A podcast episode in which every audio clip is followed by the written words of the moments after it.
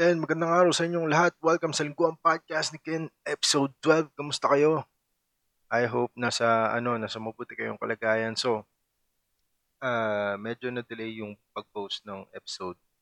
Uh, supposed to be last week, uh, yung episode 12. Pero, uh, with yung busy na schedule, na-move ng, well, na-move this week. Pero, nag- nag-post naman ako um, I think pag-post ko na ito, mag-post rin ako ng link. Or madali lang naman kasi yung last post ko was uh, yung set namin noon sa Smokes and Battles nung uh, ko early early June yun eh. So uh, it's a short clip uh, parang 40 seconds yun ng 7 minute na set ko. So yun. Panoorin nyo um, eh, akin natatawa ako sa joke na yun. I know it's my own joke pero okay. So, sabi ko nga naging busy itong week uh, dahil uh, uh, dito sa pinagtatrabahuhan ko sa, sa bake shop. So, may nag-order sa amin ng malaking company um, ng mga breads para ibigay sa community pantry. Community pantry doon. Uh, dalawang location siya. So isa sa Olongapo City and yung isa sa may ano sa may um, Subic Freeport Zone. So yun, uh, parang in a week twice on delivery. So each delivery around 375 packs ng mga monay. And each pack is 5 5 pirasong monay. Tapos yung monay na yun, sila ng burger buns. So limang pirasong ganon kada balot tapos 375 na balot.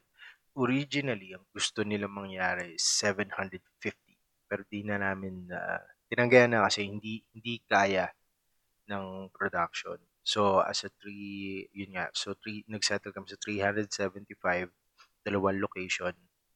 Uh, tapos twice a week na delivery. Just imagine 375 na families, no? And uh, di ko di ko maalam ha, hindi, hindi ako hindi ako hindi ako taga statistics pero parang tingin ko parang ang pamilyang Pinoy parang nasa tatlong hanggang lima siguro. So imagine mo gaano karaming tao yung kumakain ng tinapay na yun. And uh, so yun. And update dun sa archery range na sinabi ko nung nakaraang episode na kinukwento ko sa inyo na I was planning to put up an archery range dun sa isang vacant lot ng family. And nagawa ko na siya. Okay, so okay. Hindi siya super ganda.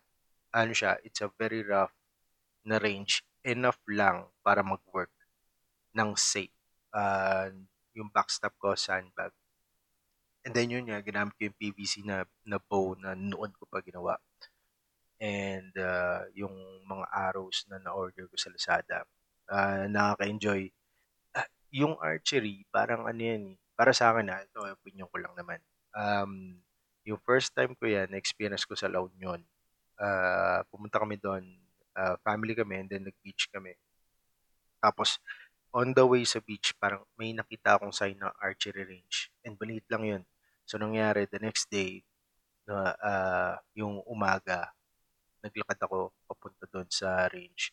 Naalala ko yun kasi yung instructor nung range, siya rin yung may-ari tapos nagtututbrush pa siya noon, talagang ba, literal bagong gising pa lang siya. Tapos kumakato ako kung pwede na ba.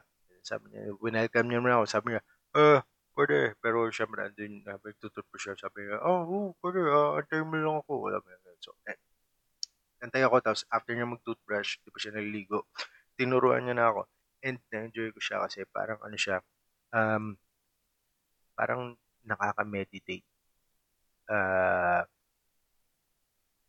yung ano, yung I know parang kasi pagka pinanood mo siya minsan, parang akala mo nakaka-pressure na kailangan ma-hit mo yung bullseye. Pero kasi minsan hindi. Uh, it's more parang maging consistent ka every shot. Tapos, para naman maging consistent ka, kailangan hindi ka ganun ka-tense. Like parang may relaxation and then parang fini-feel mo. So, so parang napanood ko lang to sa isang video eh. So parang ganun daw mag mag-archery ang mga Hapon. So parang parang yung instinct lang ang kailangan para ma-pulse, para i- yung ma-hit yung target. So yun yung parang yun yung nararamdaman ko during that time and yun yung first time kong ginawa. So nangyari after nun, dahil kuripot akong tao, um, nag nag uh, YouTube ako kung paano gumawa ng DIY na bow. And then, yun nga, nag-landing ako sa PVC.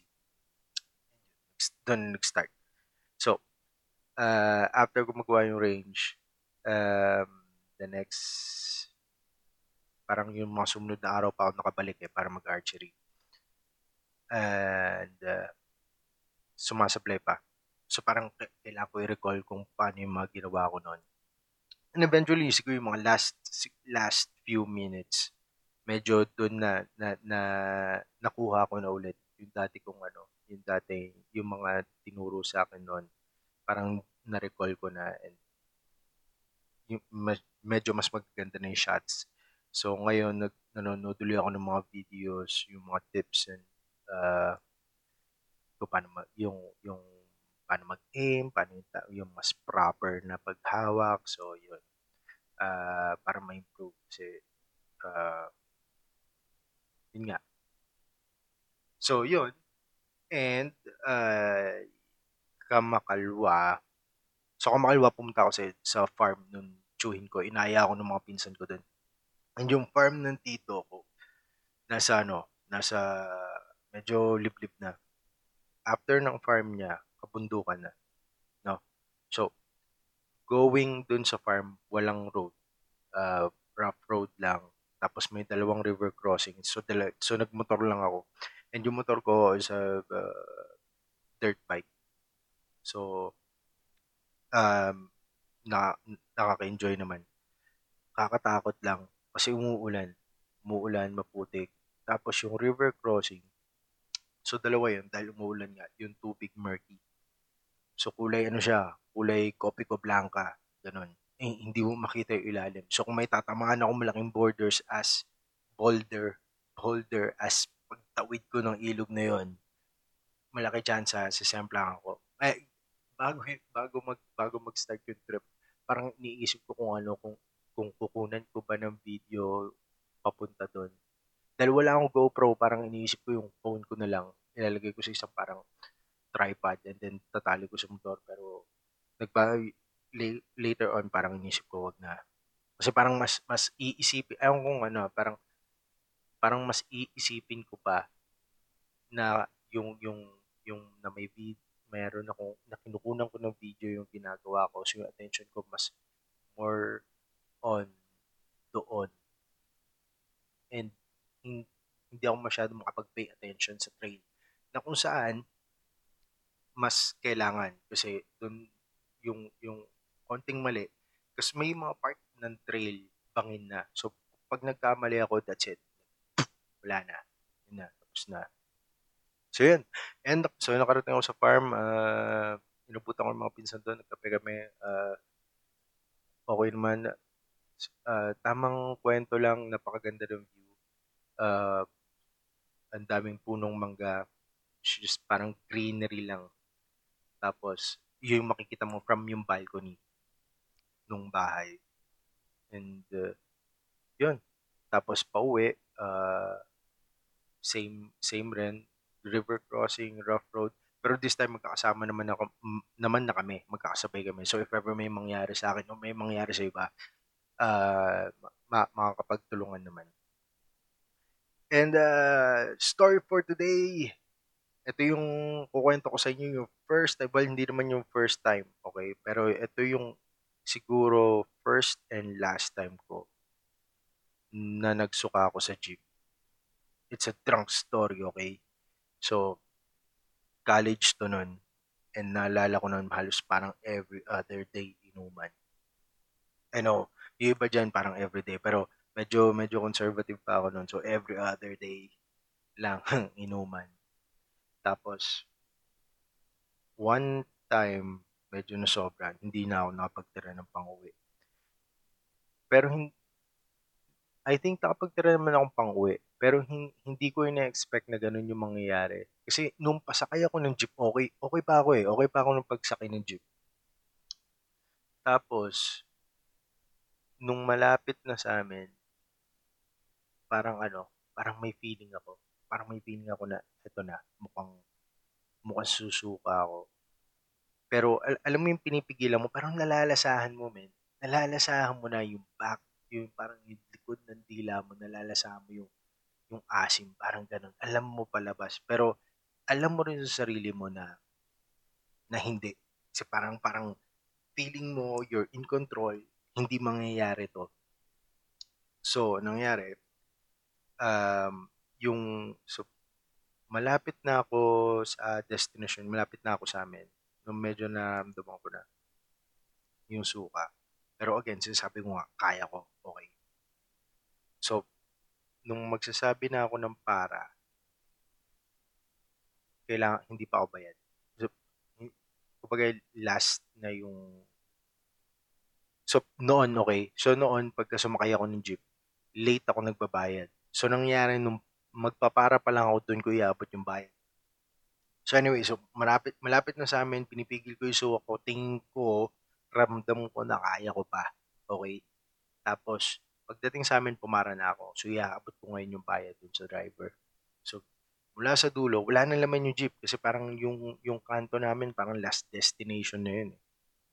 So, pag, pagpara, so from dulo ng jeep, lalapit ako dun sa driver para iabot yung bayad ko. Tapos pagkaabot ko ng bayad ko, ayun na. Pagkaabot ng bayad ko, like, "Wah!" and then, yung basurahan dun sa likod niya, dun ko, dun, dun ako sumuka. Tapos sabi, tapos napamura yung driver. Sabi, anak ng puta naman. No, sabi ko, sorry po. Tapos habang nung sinasabi ko yung sorry po, may lumalabas pa. So kailangan ko takpan yung bibig ko. So habang takip ko yung bibig ko, so takip ko na yung bibig ko, umikot na ako, tapos lumakad palabas. Tapos habang takip ko yung bibig ko, may sumisirit pa.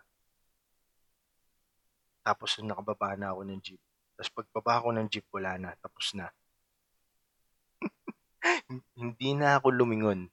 Hindi na ako lumingon dun sa driver dahil eh, in, walang walang magandang papupuntahan yan dahil alam mo yung ano, alam mo yung pagarahe na siya. Kasi ano na yun eh, parang 12, 12, hanggang 12, 1 p.m. Parang ganun. So, kumbaga pagarahe na yung tao, tapos yung pa yung nangyari. So yun, yun yung story ko, man, kailangan, marami, alam, alam nyo habang, habang tumatagal tong podcast na to, parang feeling ko kailangan magsulat ako ng listahan ng taong kailangan kong hingin ng sorry ngayong pagtanda ko. So anyway guys, maraming salamat sa inyong pakikinig. Uh, until the next uh, next episode, uh, ito ulit ang Lingguang Podcast ni Kin. Maraming salamat sa inyo guys.